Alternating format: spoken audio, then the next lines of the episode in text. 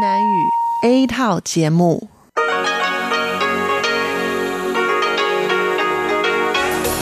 Đây là Đài Phát thanh Quốc tế Đài Loan RTI.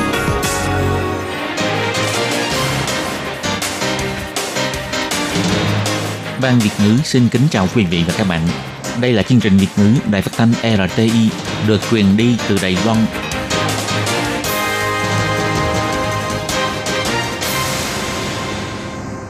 Hello, tôi Kim xin kính chào các bạn. Hoan nghênh các bạn đã đến với chương trình Việt ngữ ngày hôm nay của chúng tôi. Các bạn thân mến, hôm nay là thứ ba, ngày 7 tháng 5 năm 2019, cũng tức mùng 3 tháng 4 âm lịch năm kỷ hợi. Chương trình Việt ngữ ngày hôm nay của chúng tôi sẽ bao gồm các nội dung chính như sau. Mở đầu là bản tin thời sự trong ngày, tiếp đến là chuyên mục tin vắn lao động nước ngoài, rồi đến chuyên mục tiếng hoa cho mọi ngày, chuyên mục khám phá thiên nhiên và sau cùng chương trình của chúng tôi sẽ khép lại với chuyên mục điểm hẹn văn hóa. Mở đầu chương trình hôm nay, Tố Kim xin mời các bạn cùng đón nghe bản tin thời sự trong ngày. Và trước hết, mời các bạn cùng theo dõi các mẫu tin tóm lược.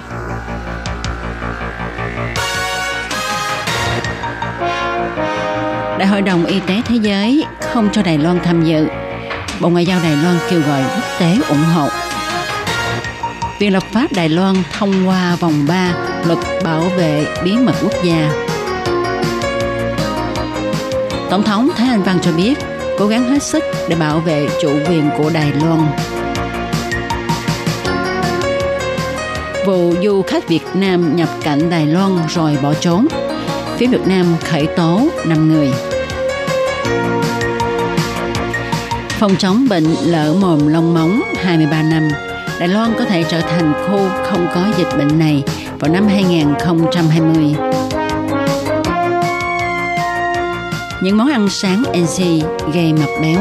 Sau đây, Tố Kim xin mời các bạn cùng đón nghe nội dung chi tiết của bản tin thời sự ngày hôm nay nhé. Trung Quốc ngăn chặn không cho Đài Loan tham gia vào Đại hội đồng Y tế Thế giới, gọi tắt là tập USA, với lý do nguyên tắc một Trung Quốc – Thậm chí còn nói rằng không có Đài Loan tham dự Đại hội đồng Y tế Thế giới cũng không ảnh hưởng gì đến việc phòng dịch của quốc tế. Ngày 7 tháng 5, Bộ Ngoại giao Đài Loan cho biết Đài Loan phản đối và chỉ trích hành động này của Trung Quốc vì nó hoàn toàn làm trái ngược với hiến trương thế giới về quyền được điều trị bệnh phổ cập, không mang đến sức khỏe của 23 triệu dân Đài Loan. Việc này chỉ khiến cho người dân Đài Loan phản cảm với Trung Quốc mà thôi. Bộ Ngoại giao Đài Loan cho biết, Đài Loan được quốc tế cho là một quốc gia dân chủ. Đài Loan là Đài Loan, là một quốc gia hoàn chỉnh, không phải là một bộ phận của Trung Quốc. Những năm gần đây, Đài Loan nhận được sự ủng hộ của nhiều nước trên thế giới khi tranh thủ tham dự Đại hội đồng Y tế Thế giới và các hoạt động liên quan của Tổ chức Y tế Thế giới. Bộ Ngoại giao Đài Loan kêu gọi cộng đồng quốc tế nên thấy rõ bản chất của Trung Quốc –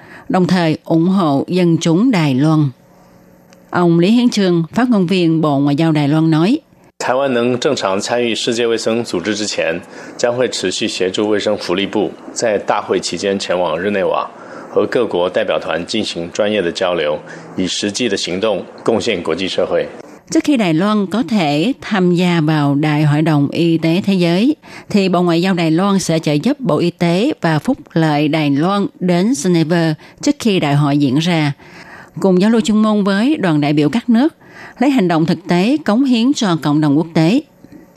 Bộ trưởng Bộ Y tế và Phúc lợi ông Trần Thời Trung thì nói – Chúng tôi thì hy vọng có cơ hội tham dự Đại hội đồng Y tế Thế giới để chia sẻ hệ thống phòng dịch, hệ thống quản lý sức khỏe và các phương diện về lĩnh vực y tế của chúng ta. Chúng tôi nguyện cống hiến những điều có ý nghĩa nhất cho thế giới. Bộ trưởng Trần Thời Trung cho biết thêm, phòng dịch không biên giới chỉ cần một khu vực bị loại trừ ra ngoài lề thì công tác phòng dịch sẽ có lỗ hỏng Ông hy vọng các nước có quan hệ ngoại giao với Đài Loan, các quốc gia có cùng quan niệm có thể ủng hộ Đài Loan. Ngày 7 tháng 5, Viện lập pháp Đài Loan thẩm xét dự thảo chỉnh sửa luật bảo vệ bí mật quốc gia. Những năm gần đây, các vụ gián điệp Trung Quốc quá lan tràn tại Đài Loan khiến an ninh quốc gia bị ảnh hưởng. Và lại, luật bảo vệ bí mật quốc gia hiện hành chưa phân chế độ hình phạt đối với việc tiết lộ cơ mật quốc gia trong nước, ngoài nước hay cho quân địch. Các ủy viên của đảng Sức mạnh thời đại đề nghị gia tăng mức phạt trách nhiệm hình sự đối với tội tiết lộ bí mật quốc gia cho nước ngoài, quân địch và tổ chức khủng bố quốc tế. Ủy viên Ngô Chí Dương cho rằng, chỉ cần tiết lộ bí mật quốc gia thì là điều hành vi phạm tội vô cùng nghiêm trọng. Không nên phân chia đối tượng tiết lộ bí mật là người nào và ở đâu. Sau khi biểu quyết, Viện lập pháp Đài Loan đã thông qua vòng 3 chỉnh sửa đạo luật này. Căn cứ theo văn điều của luật mới được chỉnh sửa, nhân viên tiết lộ bí mật bị cấm xuất cảnh bao lâu thì phải xét theo tình hình. Thời hạn này được kéo dài không quá 3 năm và hạn chế trong một lần, loại trừ nhân viên có liên quan đến tình báo cần bảo mật dài hạn. Đêm khuya, Tổng thống Thanh Văn nhắn tin qua lại, nói chuyện với dân chúng. Bà nhắc đến, chỉ cần bà còn là Tổng thống Đài Loan thì mọi người khỏi lo đến chủ quyền của Đài Loan. Bà nhất định sẽ toàn lực bảo vệ chủ quyền Đài Loan. Gần đây, Tổng thống Thanh Văn tích cực nhắn tin qua lại để trao đổi với dân chúng Đài Loan. Tối khuya, bà hỏi các dân cư mạng xem có vấn đề gì cần hỏi hay không. Kết quả bà nhận được 9.500 tin nhắn. Bà cảm ơn mọi người, bất luận là tin nhắn khích lệ hay nghi vấn sự lãnh đạo của bà. Tổng thống Thái Anh Văn cho biết, có người lo lắng nhà ở cho thanh niên quá ít. Chính phủ đã gia tăng tốc độ xây dựng các khu nhà loại này để cung cấp nơi ổn định cho lớp trẻ. Tổng thống Thái Anh Văn cũng nhắc đến chỉ cần Thái Anh Văn làm tổng thống thì mọi người đừng lo lắng đến vấn đề chủ quyền của Đài Loan. Chúng ta hãy cùng nhau bảo vệ chủ quyền Đài Loan. Có người nhắc đến vấn đề tin tức giả. Tổng thống Thái Anh Văn nói, hiện nay chính phủ đã áp dụng nhiều biện pháp để ngăn chặn tin giả. Viện hành chánh cũng đang sửa luật chỉ cần dính tới lợi ích công cộng đều được ghi chú trong luật liên quan, gia tăng hoặc sửa chữa văn điều để cho những người đưa tin tức giả phải nhận hình phạt. Bà cũng nhờ đơn vị an ninh quốc gia tiến hành điều tra nguồn gốc của những tin đồn này. Chính phủ cũng đã tuyên truyền cho các đơn vị liên quan về sự kỳ vọng của dân chúng là luật phải được tích cực chấp hành và có hiệu quả. Tin tức giả khiến cho mọi người hoang mang lo lắng, xã hội bất an. Chính phủ cũng sẽ xử lý toàn bộ. Vào tháng 12 năm ngoái, đoàn khách du lịch Việt Nam sau khi nhập cảnh Đài Loan thì có 152 người bỏ trốn. Sau khi làm rõ thì chỉ có 148 người mất liên lạc. Trong thời gian ngắn, cảnh sát Đài Loan đã bắt lại gần hết số người bỏ trốn này. Ngày 6 tháng 5, Bộ Công an Việt Nam cho biết, sau khi điều tra và phá vỡ được tập đoàn tổ chức cho người khác trốn đi nước ngoài, bà quyết định khởi tố với 5 đối tượng trong đó có bốn nam và một nữ về tội tổ chức cho người khác trốn đi nước ngoài. Năm bị can cùng bị khởi tố có ba người ngụ ở thành phố Hồ Chí Minh, đó là Trần Văn Danh, 30 tuổi, Nguyễn Thị Thanh Hà, 35 tuổi, Nguyễn Lâm Sĩ, 35 tuổi. Ngoài ra còn có hai bị can ngụ ở thành phố Hà Nội, đó là Nguyễn Xuân Hùng, 41 tuổi, Vũ Nhật Tuấn, 59 tuổi. Ngoài Nguyễn Sĩ Lâm bị cấm đi khỏi nơi trú ra, bốn bị can còn lại đều đã bị bắt giam. Công tác phòng chống bệnh lở mồm nông móng tại Đài Loan đã 23 năm. Nếu cho đến cuối tháng 6 năm nay vẫn không xảy ra ca bệnh lở mồm lông móng mới, thì Ủy ban Nông nghiệp Đài Loan sẽ nộp đơn lên Tổ chức Thú y Thế giới xin loại bỏ khu vực dịch bệnh lở mồm lông móng Hy vọng đến tháng 5 năm 2020, Tổ chức Thú y Thế giới sẽ công bố trong đại hội. Lúc đó thì Đài Loan và Nhật Bản là hai khu vực duy nhất tại Đông Á không có bệnh lở mồm lông móng. Ông Huỳnh Kim Thành, Phó chủ nhiệm Ủy ban Nông nghiệp cho biết, năm 1997, heo ở Đài Loan nhiễm bệnh lở mồm lông móng. Năm 1999, bò và dê bị bệnh – qua 23 năm, Đài Loan nỗ lực đối phó và phòng chống bệnh lở mồm long móng. Hiện tại, heo, bò, dê của Đài Loan không bị lây nhiễm bệnh và công tác phòng chống bệnh vẫn được tiếp tục để đảm bảo dịch bệnh không bộc phát.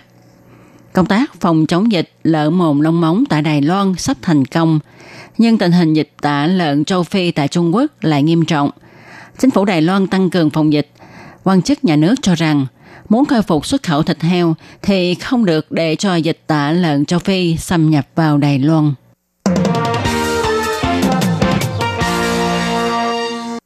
Tại Đài Loan ta có thể mua được các món ăn Trung Hoa hay món Tây cho bữa ăn sáng của mình. Tuy nhiên phải cẩn thận chọn đúng món, chứ thôi sẽ mập đấy. Chuyên gia dinh dưỡng cho biết những món ăn có lượng calo cao. Đứng đầu là món sandwich carbon trứng. Một phần có tới 515 calo. Một phần bánh nướng giờ cháo quẩy có tới 415 calo. Bánh mì bơ đậu phộng 400 calo. Bột chiên 295 calo. Ăn vào dễ mập. Cô Tăng Kỳ, chuyên gia dinh dưỡng cho biết, bánh con là thực phẩm chứa nhiều mỡ, rất ít chất đạm, do đó nó thuộc loại dầu mỡ. Đậu phộng thì là loại hạt có chứa nhiều dầu. Chuyên gia dinh dưỡng nói, bữa ăn sáng gây mập có thể chia làm 3 loại như các loại bánh bao có nhân, bánh bao nhỏ, các loại bánh nướng, gà chiên, bánh khoai tây chiên đều là những món có nhiều calo. Người ta lại có thói quen uống thêm một ly trà sữa. Chuyên gia dinh dưỡng kiến nghị Chúng ta có thể chọn những loại thực phẩm khiến chúng ta có cảm giác no như khoai lang, bánh mì ngũ cốc nguyên cám.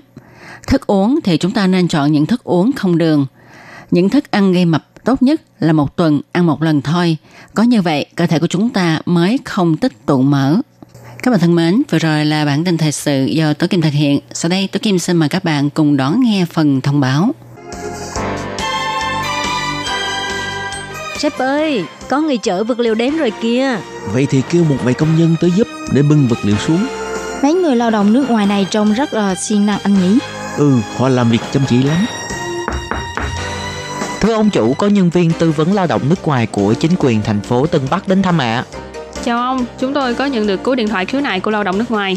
Anh ấy nói là anh ấy bị trừ lương nhưng mà không biết tại sao bị trừ và mong ông trả lại số tiền bị trừ cho anh ấy. Tiền lương chúng tôi trả đầy đủ hết mà. Với lại chúng tôi cũng có ghi rất là rõ ràng. Làm sao lại có chuyện trừ tiền anh ấy được chứ? À, tôi nhớ ra rồi. Đó là tiền thuế thu nhập đó.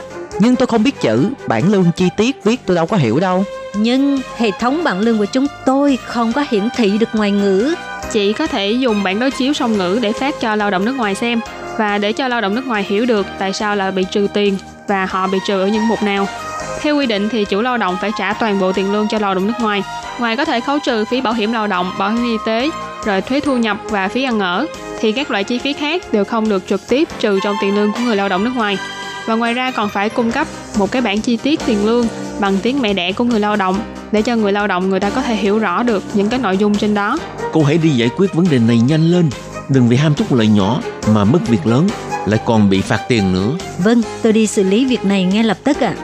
Lương phải được thanh toán đầy đủ, bản lương chi tiết phải dùng song ngữ, như vậy người lao động nước ngoài mới yên tâm làm việc được.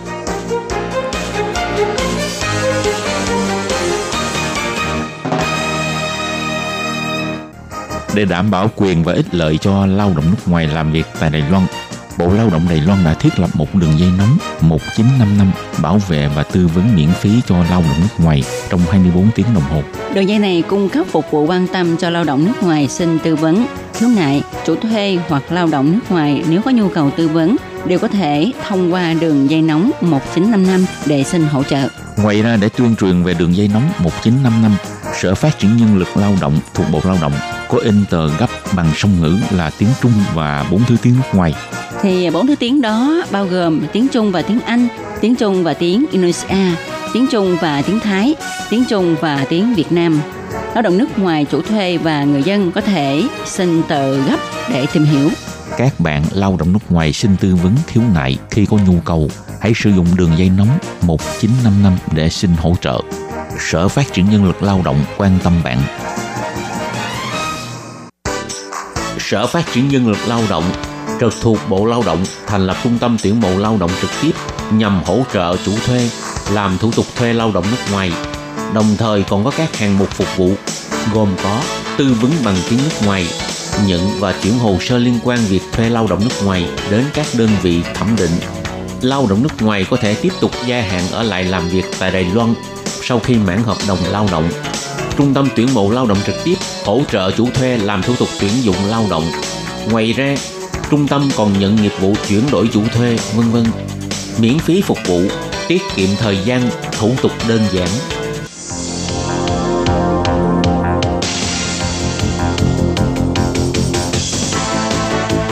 Đây là đài phát thanh quốc tế Đài Loan LTI, truyền thanh từ Đài Loan, Trung Hoa Dân Quốc. Mời các bạn theo dõi mục tin vắn lao động ngoài.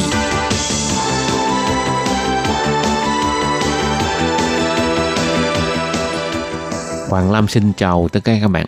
Thúy Anh xin kính chào quý vị và các bạn. Chào mừng các bạn đến với chuyên mục tin vắn lao động nước ngoài ngày hôm nay.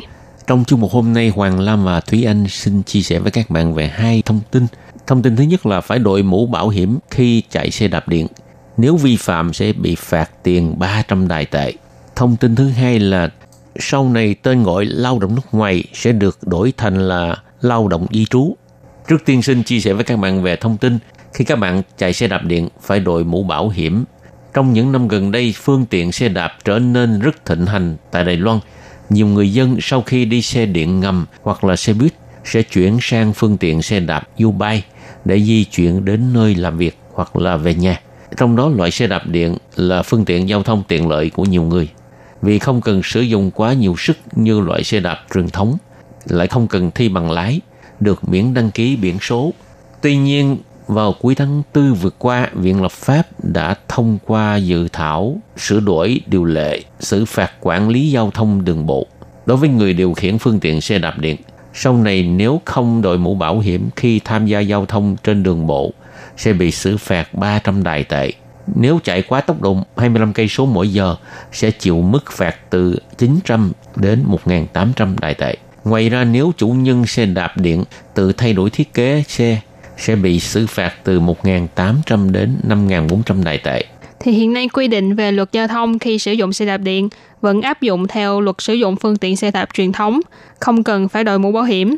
Tuy nhiên vì thế mà cũng xảy ra nhiều tai nạn giao thông liên tiếp. Theo thống kê của Sở Cảnh sát thì những vụ tai nạn thương vong do xe đạp điện gây ra đang tăng lên từng năm. Năm ngoái có đến 10 người chết và 3.292 người bị thương. Nguyên nhân gây ra tai nạn xe đạp điện thường gặp là do người điều khiển chạy xe quá chậm, bị đâm từ phía sau hoặc là đi ngược chiều, vượt đèn đỏ vân vân. Bộ Giao thông nhấn mạnh, xe đạp điện vẫn được liệt kê vào nhóm phương tiện xe chạy chậm, nên yêu cầu là phải hạn chế tốc độ khi tham gia giao thông trên đường. Còn việc sử dụng mũ bảo hiểm có thể chọn những loại mũ bảo hiểm dùng cho xe máy, xe đạp, nhưng mà những loại mũ bảo hiểm này đều phải đạt được chứng nhận của Cục Kiểm tra tiêu chuẩn.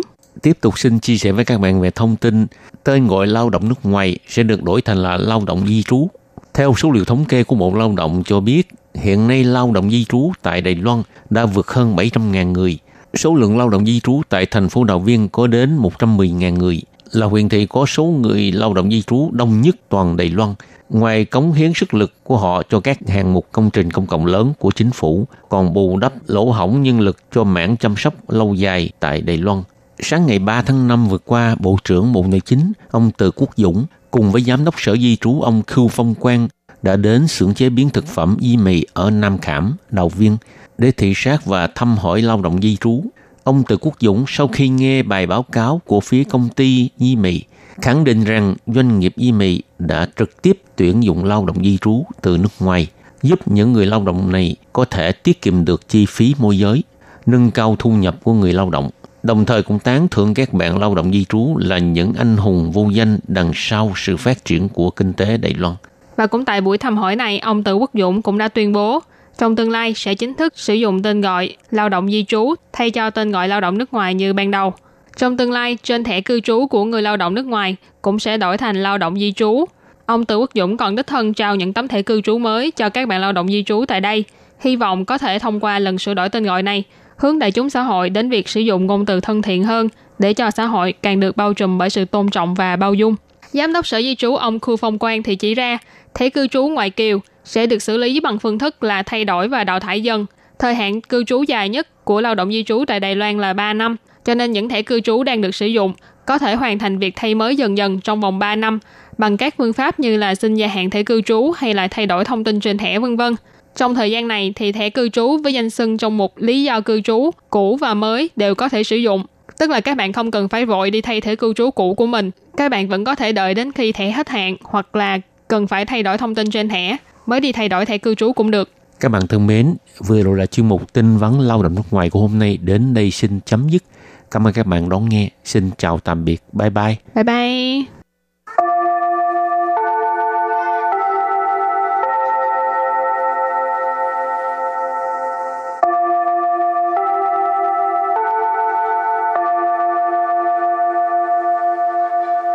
Xin mời quý vị và các bạn đến với chuyên mục Tiếng Hoa cho mỗi ngày do Lệ Phương và Thúy Anh cùng thực hiện.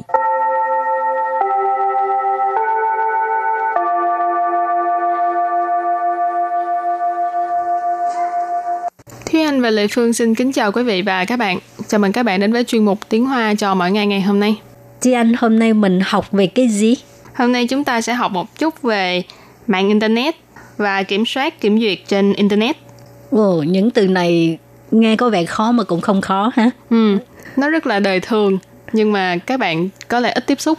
Ừ, rồi thì hai câu mà chúng ta sẽ học đó là tại Trung Quốc chính phủ kiểm soát internet rất là chặt chẽ và câu thứ hai nói như vậy thì kỹ thuật vượt qua hàng rào kiểm duyệt của cư dân mạng Trung Quốc rất mạnh phải không? Và bây giờ chúng ta lắng nghe cô giáo đọc hai câu mẫu này bằng tiếng Hoa. Tại Trung Quốc 政府对网络的管制很严格。这么说，中国网民的翻墙技术应该都很强吧？ Thúy Anh xin giải thích câu mẫu số 1. 在 Tại là tại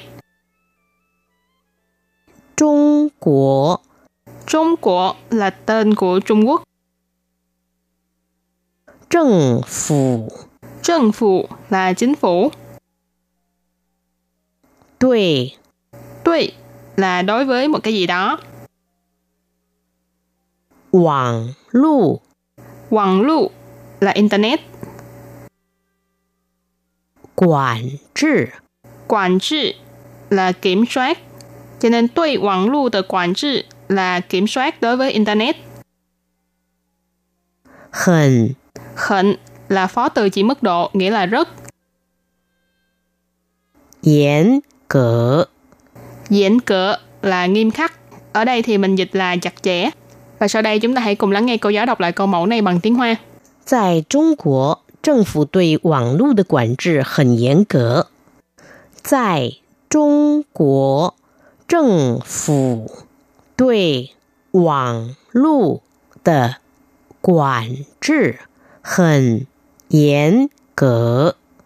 Câu này có nghĩa là tại Trung Quốc, chính phủ kiểm soát Internet rất chặt chẽ. Và câu thứ hai, nói như vậy thì kỹ thuật vượt qua hàng rào kiểm duyệt của cư dân mạng Trung Quốc rất mạnh phải không? 这么说，中国网民的翻墙技术应该都很强吧？ Sau đây Lê Phương xin giải thích câu 2. 这么说， Cho mờ xua có nghĩa là nói như vậy. 中国 Trung Quốc tức là Trung Quốc. Quảng Minh. Quảng Minh là cư dân mạng. Trung của Quảng Minh tức là cư dân mạng Trung Quốc. Cái tên nước đặt ở đằng trước ha. Phan Chẳng Phan Chẳng chỉ số Phan Chẳng tức là vượt hàng rào ha. Chẳng là bức tường. Phan là vượt ha, vượt qua. Cho nên Phan Chẳng là vượt qua hàng rào ở đây là vượt qua cái uh, hàng rào kiểm duyệt đó ha. 技术 Chỉ số là kỹ thuật. 应该 In cai có nghĩa là có lẽ. 都 Đâu là điều. 很强 Hình chẳng có nghĩa là rất mạnh. Chẳng ở đây có nghĩa là lợi hại ha. 吧？ Bà, ờ, cái này là trợ từ đặt ở cuối câu. Và bây giờ thì chúng ta lắng nghe cô giáo đọc câu mẫu này bằng tiếng Hoa. 这么说，中国网民的翻墙技术应该都很强吧？这么说，中国网民的翻墙技术应该都很强吧？ Câu vừa rồi là nói như vậy thì kỹ thuật vượt qua hàng rào kiểm duyệt của cư dân mạng Trung Quốc rất mạnh phải không? Và sau đây chúng ta hãy cùng đến với phần từ vựng mở rộng.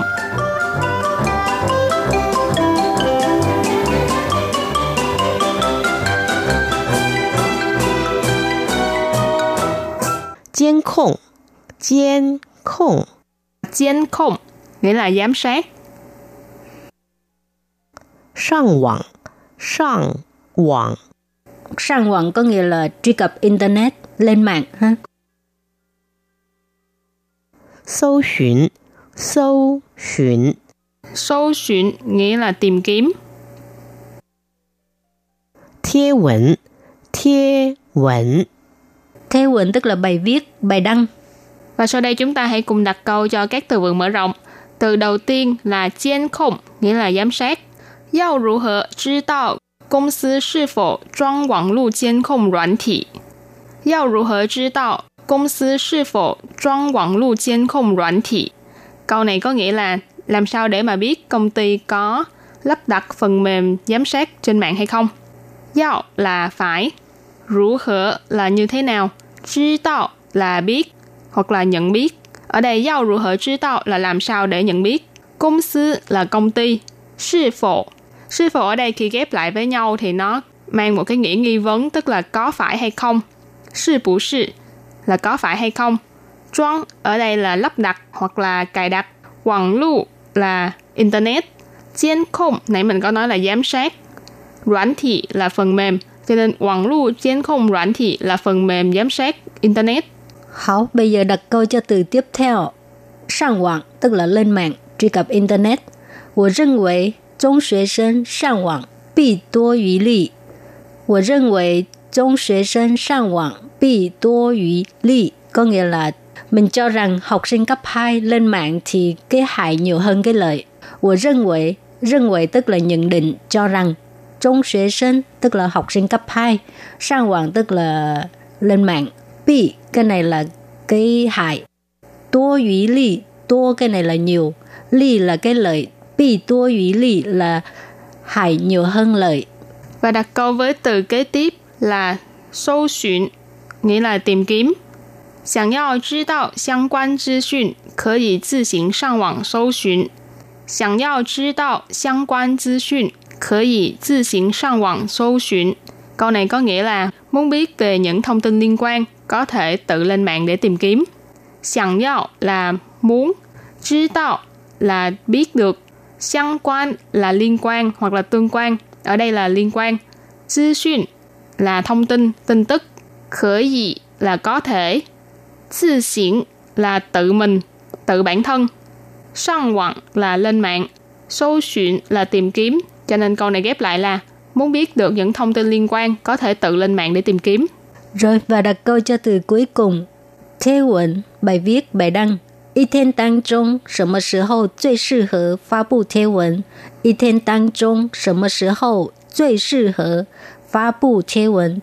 Tức là trong một ngày thì lúc nào là thích hợp để uh, đăng bài viết nhất? 一天当中 tức là trong ngày ha. 什么时候 là khi nào, lúc nào. 最适合, 适合 tức là phù hợp, thích hợp. Còn 最 là từ so sánh nhất, 最适合 thích hợp nhất, phù hợp nhất. Phá bu tức là phát hành, công bố. Thế文 có nghĩa là bài viết, bài đăng. 什么时候最适合发布贴文 tức là khi nào là phù hợp nhất để mà đăng bài viết. Và sau đây chúng ta hãy cùng ôn tập lại hai câu mẫu của ngày hôm nay. Mời cô giáo đọc hai câu mẫu bằng tiếng Hoa.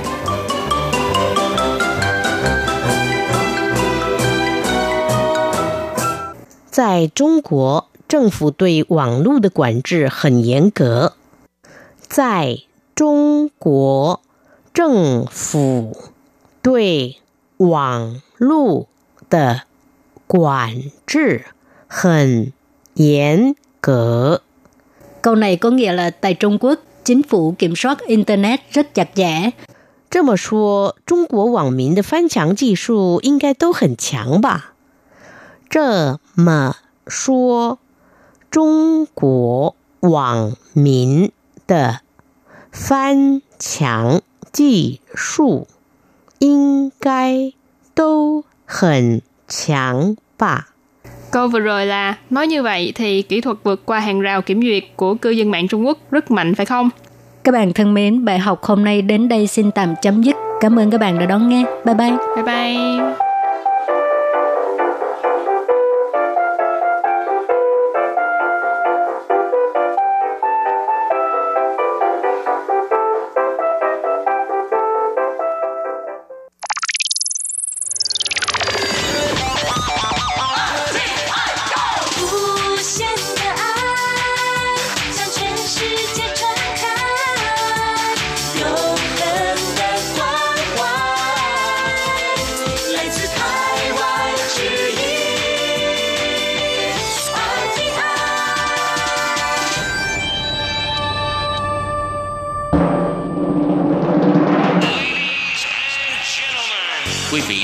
Nghe chương trình Việt ngữ Đài RTI truyền thanh từ Đài Loan.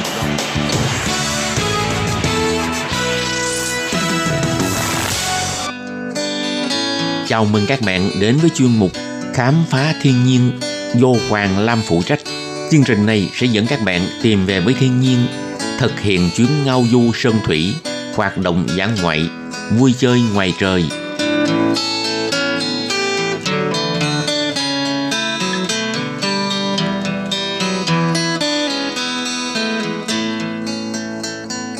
Hoàng Lam xin chào tất cả các bạn. Mời các bạn đón nghe chuyên mục Khám phá thiên nhiên. Hôm nay xin giới thiệu với các bạn về hai điểm du lịch thư giãn vào hai ngày nghỉ cuối tuần. Xin giới thiệu về đảo Quy Sơn, hay còn gọi là đảo núi Rùa thuộc huyện Nghi Lan và đảo Tiểu Lưu Cầu thuộc huyện Bình Đông. Xin mời các bạn lần lượt theo dõi.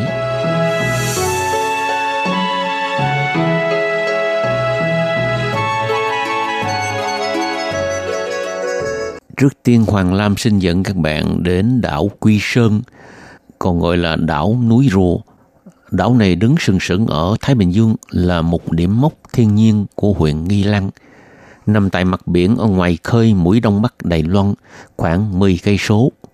Đảo Quy Sơn có diện tích 2.841 km vuông, chiều dài từ đông sang tây 3,3 km, từ nam qua bắc rộng khoảng 1,7 km tuyến bờ biển dài khoảng 10 km. Với sự tạo tác kỳ diệu của thiên nhiên đã khiến cho hòn đảo ngoài khơi xa mang dáng vẻ độc đáo, hòn đảo giống hình con rùa nổi lên mặt biển, mang đến cho du khách cảm giác ngạc nhiên và thích thú. Vì ngoại hình hòn đảo trông giống như con rùa nên được đặt tên là đảo Quy Sơn hay còn gọi là đảo núi rùa. Đảo này được xác định là đảo núi lửa còn hoạt động duy nhất của Đài Loan – Đảo có dòng nước nóng ngầm, các hang động do biển ăn mòn, hồ, vách đá và thảm thực vật độc đáo, cũng như nguồn tài nguyên biển phong phú. Đó là một nơi lý tưởng để nghiên cứu địa hình núi lửa và các hệ sinh thái tự nhiên. Vị trí địa hình đảo Quy Sơn tức là đảo núi rùa được chia làm 3 phần. Cái đầu rùa cao 239 m, mai rùa, phần lưng rùa cao 398 m và phần đuôi rùa dài 1.000 mét. Vào năm 1967, đảo này có tới 759 người dân ở đó. Về sau vì vật tư nơi đây không đầy đủ, giao thông không thuận tiện, đời sống nơi đây tương đối khó khăn. Có một số cư dân sinh sống trên đảo Quy Sơn, di cư vào đảo Đài Loan để sinh sống. Năm 1967, đảo Quy Sơn được quy hoạch làm khu căn cứ quân sự – số cư dân còn lại trong thôn làng của đảo Quy Sơn đã được di dời tập thể đến sinh sống tại cư xá Nhân Trạch, phường Đại Khê, huyện Nghi Lan. Mặt đảo Quy Sơn phủ lên một thảm cây xanh tươi tốt và rậm rạp, như một khu rừng. Bao bọc xung quanh đảo là đại dương mênh mông bao la. Khi nhìn từ trên xuống, cả hòn đảo nổi bật lên hẳn, mát mắt, trong xanh và thoáng đẳng. Đảo Quy Sơn nằm ở vị trí khá xa đất liền, nên du khách chỉ có thể đi tàu để di chuyển đến đảo núi Rùa. Trong huyện Nghi Lan, vì không có đồi núi ngăn cách, nên có thể trông thấy được đảo Quy Sơn nằm ở ngoài khơi. Đây là một trong những điểm mốc đặc thù nhất và dễ trông thấy nhất trên toàn Đài Loan. Đảo Quy Sơn là một trong ba bãi cá lớn của Đài Loan. Bãi cá này thường xuất hiện đàn cá heo, cá voi, đảo Quy Sơn còn được xem là thần bảo hộ của đồng bằng Lan Dương, cũng là tu tem tín ngưỡng chung của huyện Nghi Lan.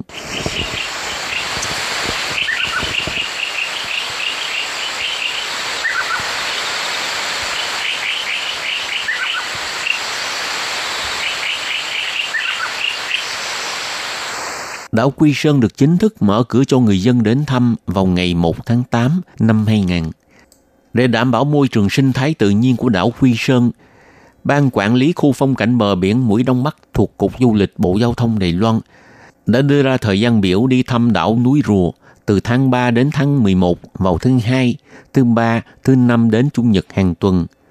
Mỗi ngày chia làm 4 khoảng thời gian. Mỗi khoảng thời gian cho 450 du khách đến thăm. Có nghĩa là trong một ngày sẽ có 1.800 khách đến thăm hòn đảo Quy Sơn. Riêng ngày thứ tư cũng vậy, được chia làm 4 khoảng thời gian. Mỗi khoảng thời gian cho 125 du khách đến thăm. Có nghĩa là trong ngày thứ tư, chỉ mở cửa cho 500 khách du lịch đến thăm đảo núi rùa này. Các bạn muốn thực hiện chuyến du lịch thư giãn, có thể hỏi các công ty du lịch hoặc đến tận thị trấn Đầu Thành, huyện Nghi Lan để hỏi trung tâm dịch vụ du lịch đảo Quy Sơn. Chuyến du lịch đảo Quy Sơn với giá phải chăng? Nếu tăng thêm tour đi xem cá heo, cá voi tụ thành đàn ở biển khơi, với giá cũng không mắc lắm. Vì quy định bảo tồn thiên nhiên ở đảo khá nghiêm ngặt, nên muốn đến thăm đảo này cần phải đăng ký trước. Thường là đăng ký tour với chủ tàu địa phương. Họ sẽ giúp thay các bạn đăng ký đơn với ban quản lý khu phong cảnh bờ biển mũi Đông Bắc. Khu vực đảo núi Rùa sẽ không ồn ào náo nhiệt như những địa điểm du lịch khác. Đề nghị các bạn thực hiện chuyến du lịch yên tĩnh, hòa hợp với thiên nhiên nơi đây, để cho tâm hồn được thư giãn, giải tỏa những áp lực sau nhiều ngày làm việc vất vả. Sau khi kết thúc tour xem cá heo, cá voi tụ thành đàn, các bạn có thể thưởng thức đồ biển tươi tại ngư cảng Ô Thạch và đi tắm suối nước nóng Tiêu Khê. Từ thị trấn Đầu Thành ngồi xe lửa đến xã Tiêu Khê chỉ có 7 phút. Thời kỳ Nhật Bản cai trị, xã Tiêu Khê là một xã suối nước nóng có tiếng. Ở đâu cũng có dịch vụ tắm suối nước nóng. Sau khi hưởng thụ tắm suối nước nóng, các bạn có thể đến ga xe buýt ở cạnh bên xã Tiêu Khê, đi xe khách Kamalang trở về lại ga xe lửa Đài Bắc, hoặc là đi xe khách Capitan trở về lại trạm metro gần tòa đô chính thành phố Đài Bắc. Xe khách chạy xuyên qua đường hầm tuyết sơn rất dài. Khi về đến Đài Bắc cũng phải mất 50 phút. Nếu các bạn từ các nơi khác muốn đi thăm các điểm du lịch của huyện Nghi Lan, cũng có thể đi xe lửa hoặc đi một trong hai loại xe khách này tại trạm xe khách ở ga xe lửa Đại Bắc hoặc tòa đô chính thành phố Đại Bắc.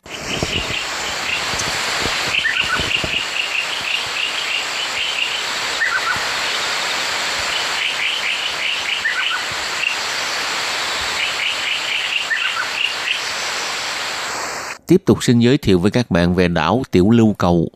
Đảo này nằm ở phía tây nam Đông Cảng, huyện Bình Đông, là hòn đảo san hô duy nhất của Đài Loan. Diện tích đảo Tiểu Lưu Cầu là 6.802 km vuông. Nơi đây có nhiều rạn san hô với đầy đủ màu sắc, là địa điểm để du khách có thể thỏa mãn niềm yêu thích ngắm san hô của mình. Đối với người Đài Loan và cả những khách du lịch nước ngoài, những ai đã từng trải nghiệm du lịch trên đảo Tiểu Lưu Cầu – thì đều dành cho nơi đây một lời khen chân thành. Và họ đã mệnh danh cho nơi đây là viên ngọc quý trên vùng biển Đài Loan. Chỉ qua cái tên gọi đẹp như vậy thôi, cũng đủ khiến cho người ta cảm nhận vùng biển này đẹp và có sức hấp dẫn tuyệt vời như thế nào rồi. Khu vực đảo nhỏ này còn hoang sơ, nên du khách có thể tận hưởng khung cảnh tự nhiên tại đây.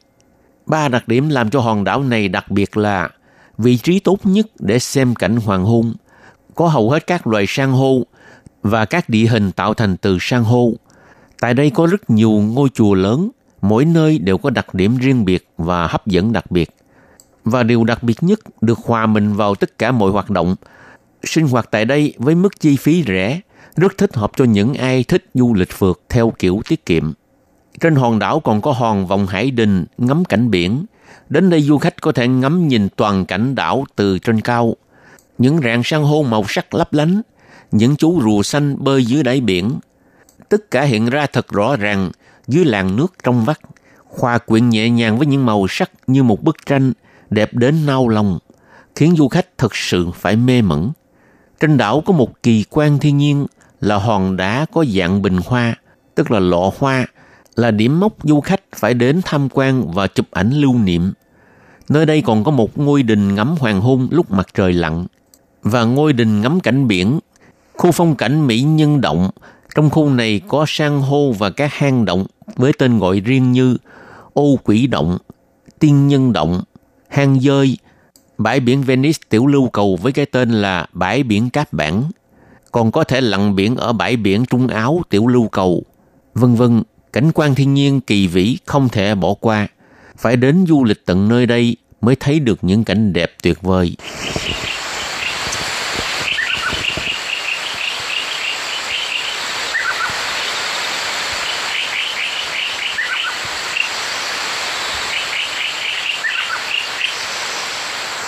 Nơi đây là một trong những khu vực đảo khá đặc biệt của Đài Loan. Đảo Tiểu Lưu Cầu được tạo nên hoàn toàn bằng đá san hô, nước biển nơi đây trong vắt. Trong đến nỗi du khách từ trên cao nhìn xuống thì có thể nhìn thấy những rạn san hô nhấp nhô và những lớp đá, cát mềm mịn ngay dưới lòng bàn chân. Cái cảm giác nhìn xuyên mặt nước rất thú vị. Không chỉ được đắm chìm trong không gian xanh trong lành tuyệt vời, bãi biển đẹp với nhiều hoạt động thú vị. Tham quan tại đảo Tiểu Lưu Cầu, du khách còn được thưởng thức nhiều loại hải sản tươi ngon được đánh bắt ngay tại đảo. Ngắm cảnh hoàng hôn cũng là một sự lựa chọn không thể bỏ qua nhé. Không gian thoáng đãng rất thích hợp ngắm cảnh mặt trời lặn. Ngoài những rạn san hô màu sắc, đảo Tiểu Lưu Cầu còn được thiên nhiên ưu đãi với nhiều loài sinh vật biển quý hiếm. Đây hứa hẹn sẽ là điểm khám phá thiên đường dưới đại dương tuyệt vời nhất của Đài Loan. Đảo Tiểu Lưu Cầu được ví như một viện bảo tàng biển sống động. Khu vực đảo Tiểu Lưu Cầu còn là nơi sinh sống của loài rùa xanh, sau biển hay những chú chim biển. Khám phá đại dương mênh mông bao la, nếu may mắn du khách sẽ gặp được những loại sinh vật biển quý hiếm này.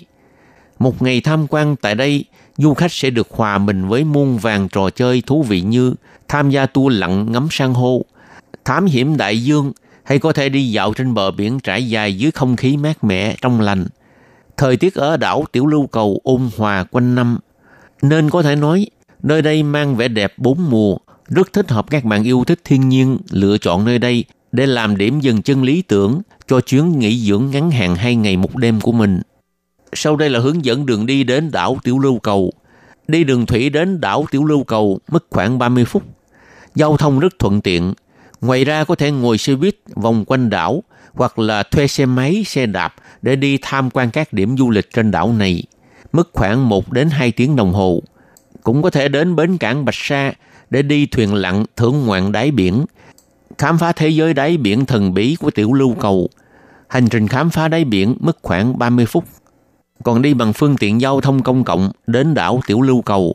Cách thứ nhất, đi máy bay hạ cánh tại sân bay Cao Hùng, hoặc ngồi xe lửa xuống ga xe lửa Cao Hùng rồi.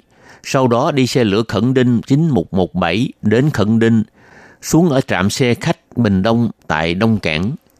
Cách thứ hai là đi xe lửa đến ga xe lửa Cao Hùng rồi ngồi xe lửa Khẩn Đinh 9117 đến Vịnh Đại Bằng, xuống ở trạm xe khách Bình Đông tại Đông Cảng. Cách thứ ba là đi xe lửa đến ga xe lửa Bình Đông rồi đi xe khách Bình Đông đến Đông Cảng, xuống xe tại trạm bến tàu Đông Cảng. Buổi tối ở Tiểu Lưu Cầu cũng khá yên bình, các bạn có thể bách bộ ngắm cảnh và hóng gió. Trải nghiệm một đêm ở đây cũng có nhiều cái rất thú vị, đáng để khám phá vùng đảo hoang sơ này. Đảo Tiểu Lưu Cầu với hình dạng đặc biệt, đẹp một cách quyến rũ. Thiên nhiên hài hòa chính là điều ấn tượng mà rất nhiều du khách thích thú khi lần đầu tiên đến đây. Với vẻ đẹp thiên nhiên, chưa được nhiều người tìm đến khai thác, nên nơi đây có phần còn đậm chất tự nhiên. Các bạn đến đây nghỉ dưỡng sẽ được sống trong không gian xanh, trong lành và thoải mái đến lạ thường. Đề nghị các bạn đến đây để được trải nghiệm và cảm nhận nhé. Các bạn thân mến, vừa rồi là chuyên mục khám phá thiên nhiên của hôm nay. Đến đây xin chấp dứt. Hoàng Lam đã chia sẻ với các bạn về hai địa điểm du lịch, đó là đảo Quy Sơn và đảo Tiểu Lưu Cầu. Cảm ơn các bạn đón nghe. Xin chào tạm biệt. Bye bye.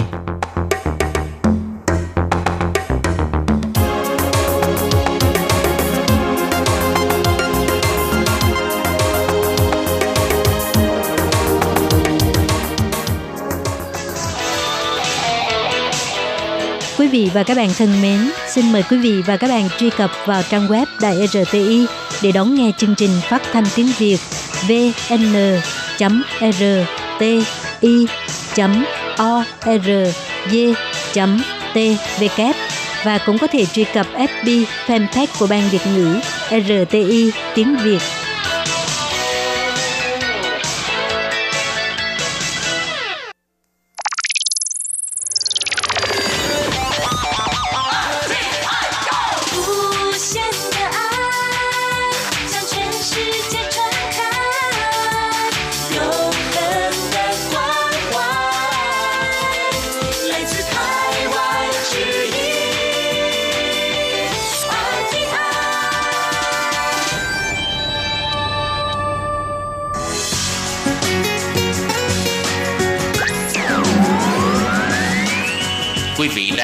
Chương trình Việt ngữ Đài RTI truyền thanh từ Đài Loan.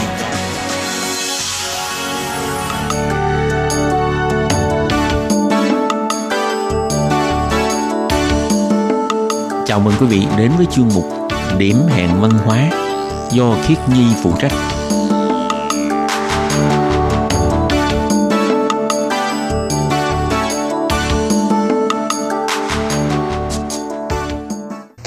Xin chào các bạn, xin mời các bạn lại đến với điểm hẹn văn hóa của tuần này. Các bạn còn nhớ không? Tuần trước Khi Nhi có chia sẻ với các bạn về nghệ thuật làm dù giấy của người khách gia tại làng Mỹ Nông và đó là phần 1 của chương trình. Và trong tuần này, Khi Nhi sẽ tiếp tục giới thiệu với các bạn về kỹ thuật làm dù giấy cũng như việc tiếp nối sự phát triển của nghề làm dù giấy tại Mỹ Nông các bạn nhé. Sau đây xin mời các bạn cùng đón nghe chương trình.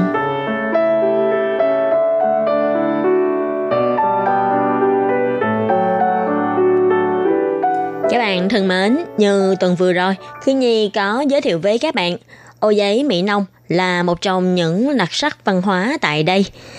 Trước đây, cây ô giấy này là một vật dụng ngày thường của người khách gia, phục vụ cuộc sống hàng ngày cũng như che nắng che mưa cho người dân khách gia. Và nó còn mang một ý nghĩa là chúc phúc may mắn của người khách gia. Tuy Mỹ Nông không phải nơi duy nhất tại Đài Loan sản xuất ô giấy, nhưng Mỹ Nông lại trở thành biểu trưng văn hóa của địa phương. Những cái ô giấy được sản xuất tại đây rất được người dân Đài Loan và quốc tế yêu thích. Như trong điểm hẹn văn hóa tuần vừa rồi, Khi Nhi có giới thiệu về ba giai đoạn phát triển của nghề làm ô giấy dùng tại Mỹ Nông. Ô giấy dù từ sau khi được truyền từ Quảng Đông vào Đài Loan đã có một thời cực thịnh kéo dài khoảng vài chục năm, nhưng đến những năm 60 khi cây dù nhựa xuất hiện, những hãng sản xuất ô giấy dù này đã từng một thở gặp phải khó khăn cũng như phải đứng trước nguy cơ đóng cửa. Nhưng về sau, người dân Mỹ Nông đã tạo được một sự chuyển hướng cho ô giấy dù từ vị trí là một vật dụng dùng hàng ngày, chuyển đổi sang thành một món vật phẩm mỹ nghệ dùng để trưng bày, để nghề sản xuất ô giấy dầu tiếp tục được phát triển tại Mỹ Nông. Và khi nói đến việc truyền lại công nghệ chế tạo ô giấy dầu, thì đấy đều là công lao của những người thợ làm dù, tức là ô giấy người khách gia. Dù phải đối diện với nguy cơ cả ngành làm dù bị lỗi thời, bị suy sụp, chỉ có vài đơn hàng lẻ, nhưng những người thợ này vẫn kiên định áp dụng các phương pháp sản xuất cổ truyền để hoàn thành từng cây dù, để kỹ thuật chế tạo truyền thống này có thể tiếp nối. Họ chính là những người góp công quan trọng trong việc duy trì nghề thủ công này. Những cây ô giấy dầu truyền thống có cấu tạo cốt cán làm bằng tre, tán che dù bằng giấy cô tông. Nguyên liệu làm dù không có gì phức tạp, chỉ đơn thuần là tre và giấy. Kết cấu của cây dù khi nhìn cũng thấy đơn giản. Nhưng thực ra, từ khâu chuẩn bị nguyên vật liệu cho đến việc chế tạo từ các chi tiết nhỏ cũng như cả quá trình chế tạo dù đều phải có sự tính toán cẩn thận tỉ mỉ. Trong thời đại tất cả mọi thứ còn phải làm bằng thủ công thời xưa, việc chế tạo ô giấy rất là tốn thời gian và tốn công sức. Ngày nay có nhiều công đoạn chế tạo đã được dùng máy móc thay thế bằng sức người. Trong điều kiện vật chất còn thiếu thốn như thời xưa, một người thợ làm dù ưu tú không những phải thuần thục mấy chục công đoạn chế tạo dù, còn phải hiểu rõ cần dùng những nguyên vật liệu như thế nào, chuẩn bị và lựa chọn sẵn nguyên vật liệu tốt nhất. Thực tế khi chế tạo một cây dù giấy, cần phải chuẩn bị đến mấy chục nguyên vật liệu khác nhau, chủ yếu gồm tre để làm phần cốt cán dù, còn phần tán che giấy thì phải để ý vấn đề ngâm giấy, dùng nước quả hồng để dính giấy, cũng như công đoạn nấu dầu vô đồng để phủ lớp chống thấm. Phần lớn nguyên vật liệu được sử dụng đều có nguồn gốc là các thực vật sinh trưởng tại Đài Loan. Tuy nhiên, do sự ảnh hưởng của thời tiết và độ ẩm của không khí, những nguyên vật liệu này vào các thời điểm trong năm sẽ có lúc tốt lúc xấu. Làm thế nào để tùy vào từng thời điểm trong năm chọn ra vật liệu thích hợp để chế tạo? Đó chính là phải nhờ vào kinh nghiệm chế tạo nhiều năm của những người thợ lành nghề.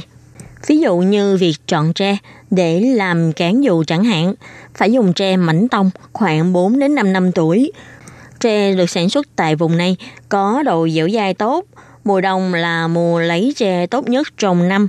Vì vào thời điểm này, những sợi sơ trong thân tre sẽ cứng cáp hơn và có mật độ dày đặc hơn và thân tre sẽ không dễ bị mọt ăn. Cây tre sau khi mang về sẽ cần phải ngâm trong nước từ 1 đến 3 tháng để đổ bỏ hết phần xanh của thân tre và loại bỏ hoàn toàn phần đường trong tre. Sau đó đem phơi khô thì mới có thể sử dụng. Và trung bình, một ống tre có thể bổ ra thành 32 hay 40 cây cốt dù, chính là tiêu chuẩn để chọn tre. Con số 32 hay 40 này là số lượng cốt tre cần dùng để chế tạo ra một tán dù. Và người thợ chế tạo cũng căn theo con số này để ước lượng số ống tre cần dùng và tính số lượng tre cần mua. Như vừa rồi, Khiết Nhi có nhắc đến một nguyên vật liệu, đó là nước quả hồng. Các bạn có đoán ra được nước quả hồng có tác dụng để làm gì không? Thực ra nước quả hồng có tác dụng là dùng để dán giấy cô tông lên tán tre của dù cũng như làm chất nhuộm màu giấy. Và thông thường, người ta sẽ dùng trái hồng trước và sau Tết Loan Ngọ 2 tuần. Tết Loan Ngọ đây tức là ngày mồng 5 tháng 5 các bạn nhé. Và họ sẽ hái những quả hồng còn sống ở thời điểm này. Vì do thời điểm này, trái hồng có độ dính vừa phải và phải lấy trái hồng của thời điểm này vắt nước rồi lọc bớt tạp chất, chỉ lấy nước cốt hồng và lưu giữ lại để xài dừng. Sau khi để lâu, nước hồng sẽ lên men. Những người thợ làm dù sẽ dùng nước hồng để dán giấy lên dù. Trong quả hồng có nhiều chất keo và khi phết lớp nước hồng này lên sẽ giúp tăng độ dẻo dai của giấy và nhờ có lớp nước hồng này màu giấy cũng sẽ khác hơn. Như hiện nay, những người thợ làm dù thích vẽ lên dù để trang trí, thì sau khi giấy được phết lớp nước hồng này, giấy sẽ không bị lem màu. Và các bạn đừng tưởng rằng quả hồng chỉ được vắt nước một lần rồi sử dụng. Nước hồng không phải chỉ sử dụng một lần đâu, và nước đầu được vắt đó là nước nguyên chất. Và sau khi vắt nước lần đầu xong, có thể dùng bã hồng để lên men và nước đem men này sẽ được sử dụng nhiều lần tiếp sau đó. Nước quả hồng sau khi được vắt xong có thể giữ lại xài dưng. Nhưng mà nước quả hồng để lâu sẽ bị lên men và xuất hiện nhiều bọt khí. Và khi dùng, chúng ta cần phải lọc sạch bọt khí. Và cách bảo quản nước hồng là sau khi vắt nước, các nghệ nhân làm dù sẽ lấy nước hồng này bỏ vào trong lọ hay lô làm bằng nước nung và đậy nắp lại. Khi dùng sẽ pha loãng với nước. Càng để lâu, nước quả hồng sẽ có màu càng sẫm nên ngoài có tác dụng để dán giấy ra, nó còn có thể làm chất nhuộm. Với những người thợ có kinh nghiệm, họ thường sẽ chế tạo ra lượng nước hồng đủ dùng trong một năm. Lâu lâu nếu lượng nước hồng không đủ dùng, bất đắc nhĩ, họ phải dùng tiết heo, rồi cho thêm chút vôi với nước vào, rồi khuấy cho tan để làm chất thay thế cho nước quả hồng. Một người thợ biết tùy vào thời điểm trong năm để chọn vật liệu thích hợp sẽ là yếu tố quan trọng để quyết định độ kiên cố và bền cũng như mỹ quan của một cây dù. Theo ông Lâm Minh Văn, người đang mở lớp dạy làm dù giấy cho biết, có thể nắm được đặc điểm của các vật liệu trong thiên nhiên, cũng là một tố rất quan trọng được truyền lại trong quá trình chế tạo dù giấy. Trong cuốn sách Dù giấy dầu của bà Hầu Thục Tư, được xuất bản năm 2006 có viết như thế này. Người học Việt ít nhất phải học từ 2 năm rưỡi đến 3 năm. Ví dụ như để học được cách chế cốt cán của khung dù cần 1 năm 2 tháng. Dự học cách dán giấy cần 6 tháng và cần 4 tháng để học phủ dầu vô đồng và cần thêm 6 tháng để học cách lắp ráp.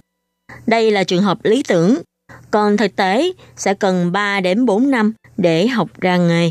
Vì thế, để đào tạo một thợ làm dù cần tốn rất nhiều thời gian và công sức.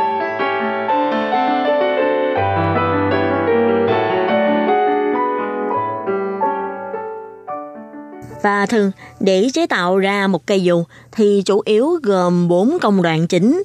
Đó là chế tạo ra cốt cán dù, kéo dây và dán giấy, phủ dầu dù đồng – và lắp khung dù. Chỉ riêng việc chuẩn bị nguyên vật liệu cho bốn quy trình này cũng đã tốn rất nhiều công sức như việc cưa tre, ngâm nước, chẻ tre hay việc làm sẵn các cán cốt dù như cán dù dài, cán cốt nhỏ để tạo khung dù hay đục lỗ trên những mảnh tre nhỏ này hay như làm đỉnh dù hay chốt dù dưới hay thân dù hay việc chuẩn bị giấy, gia công giấy cô tông phải ngâm qua nước hồng. Và như nấu dầu vô đồng thì phải nấu dầu vô đồng sống với thụ châu hay hồng đen. Đến công đoạn đắp đắp dù thì phải đắp đỉnh dù với các cốt cán của dù, nối dây trên cốt cán dài của dù hay chốt dù, phủ giấy, phủ dầu, phơi khô, nổi dây trong, vân vân và cả trang trí mỹ thuật trên cây dù. Theo ông Lâm Vinh Quân, làm việc tại phòng chế tạo dù Quảng Tiến Thắng nổi tiếng của làng Mỹ Nông nói, trước đây, bốn quá trình chế tạo này sẽ do bốn sư phụ khác nhau phân công hoàn thành. Trong truyền thống, mỗi người đều chỉ cần học và làm tốt một khâu là được. Vì để học được một khâu cũng đã rất tốn thời gian. Sau khi học thành tài, sẽ được xem như một bậc thầy và được nhận đãi ngộ của bậc thầy. Còn nếu muốn học thêm kỹ thuật khác thì phải học từ lúc nhỏ, nên trong truyền thống thường sẽ được phân công chuyên môn. Như cha ông, ông Lâm Thuần Lân lại là một trong số những người hiếm hoi để được học toàn bộ công đoạn của làm du. Và từ việc đào tạo thợ làm dù này, chúng ta cũng có thể thấy được việc sản xuất dù là quá trình rất nghiêm ngặt. Có như vậy mới có thể sản xuất ra những cây dù vừa bền vừa đẹp. Và do công nghiệp phát triển, hiện nay các nghệ nhân làm dù đã không cần phải tự chẻ tre bằng tay. Thường thì họ sẽ đặt mua kích thước cần thiết với các hãng cung cấp tre. Và các xưởng cung cấp tre này cũng sẽ cắt sẵn theo kích thước mà họ yêu cầu. Và truyền thống thì thường hay dùng giấy cô tông hoàn toàn làm bằng thủ công, có độ hút nước cao nhưng giá thành cũng cao. Nên hiện nay phần lớn các hãng làm dù sẽ thay thế bằng giấy tuyên, cũng thích hợp để phục vụ cho việc vẽ tranh trên dù. Như ở trên đã có giới thiệu, dù truyền thống sẽ dùng nước hỏa hồng để dán giấy, nhưng hiện nay nhiều hãng sản xuất dù đã trực tiếp dùng nhựa cây để thay thế. Hay như khâu phủ dầu vô đồng, do dầu vô đồng nấu quá lửa hoặc không tới sẽ không thể sử dụng, nên cần người thợ làm dù phải nắm rõ thời gian cũng như lửa dùng để nấu dầu, nên đấy là công đoạn quan trọng. Nhưng ngày nay đã hoàn toàn được thay thế bằng dầu bóng công nghiệp hay nhựa cây, vân vân. Như học giả nghiên cứu văn hóa Mỹ Nông, ông Trương Thiết Dân đã nói như thế này. Lúc bé, hầu như ai cũng có một cây dù giấy dầu. Dù giấy dầu rất nặng và không dễ cầm, lần nào cũng cần phải ôm chặt trong lòng. Đã thế còn rất dễ làm mất. Về màu sắc thường là màu nâu, màu trà đậm. Màu đen thì được dùng trong lúc đi dự lễ tế trời. Theo các thợ làm du, thì do dầu vô đồng và nước quả hồng sẽ bị oxy hóa, nên dù để càng lâu thì màu dù sẽ có màu càng đậm. Nhưng những cây dù ngày nay không còn có chức năng dùng để che nắng hay che mưa nữa, chủ yếu là dùng để trưng bày. Những cây dù trước đây phần lớn chỉ có màu đơn, không có hoa văn, dù có hoa văn cũng chỉ trang trí một ít họa tiết tại phía thành dù bằng màu đen. Nhưng dù giấy bây giờ, vì để tăng tính cạnh tranh thị trường, thường những hãng dù khi sản xuất dù còn cho mời các họa sĩ chuyên nghiệp đến vẽ tranh trên dù, như hình sơn thủy hay hoa điểu, cũng như các hình thức sáng tạo khác nhau trên cây dù, như tạo lầu nhám trên giấy phụ dù, hay dụm màu giấy bằng cây lá rừng, hay nghệ thuật cắt giấy, hay kết hợp vải hoa khách gia cùng với dù giấy, vân vân. Đưa giá trị của cây dù từ giá trị thực tế sử dụng hàng ngày lên thành một tác phẩm để chiêm ngưỡng tạo ra một hình ảnh khác cho cây dù mỹ nông khách gia cũng như biến thành một món quà có thể tặng cho bạn bè để trưng bày trong nhà hay là một món vật kỷ niệm. Các bạn thân mến, chương trình điểm hẹn văn hóa với chủ đề cây dù giấy dầu do Khí Nhi biên tập và thực hiện đến đây là kết thúc. Cảm ơn sự chú ý, lắng nghe của quý vị và các bạn. Xin hẹn gặp lại các bạn trong các chương trình kỳ sau. Xin thân ái, chào tạm biệt các bạn. Bye bye.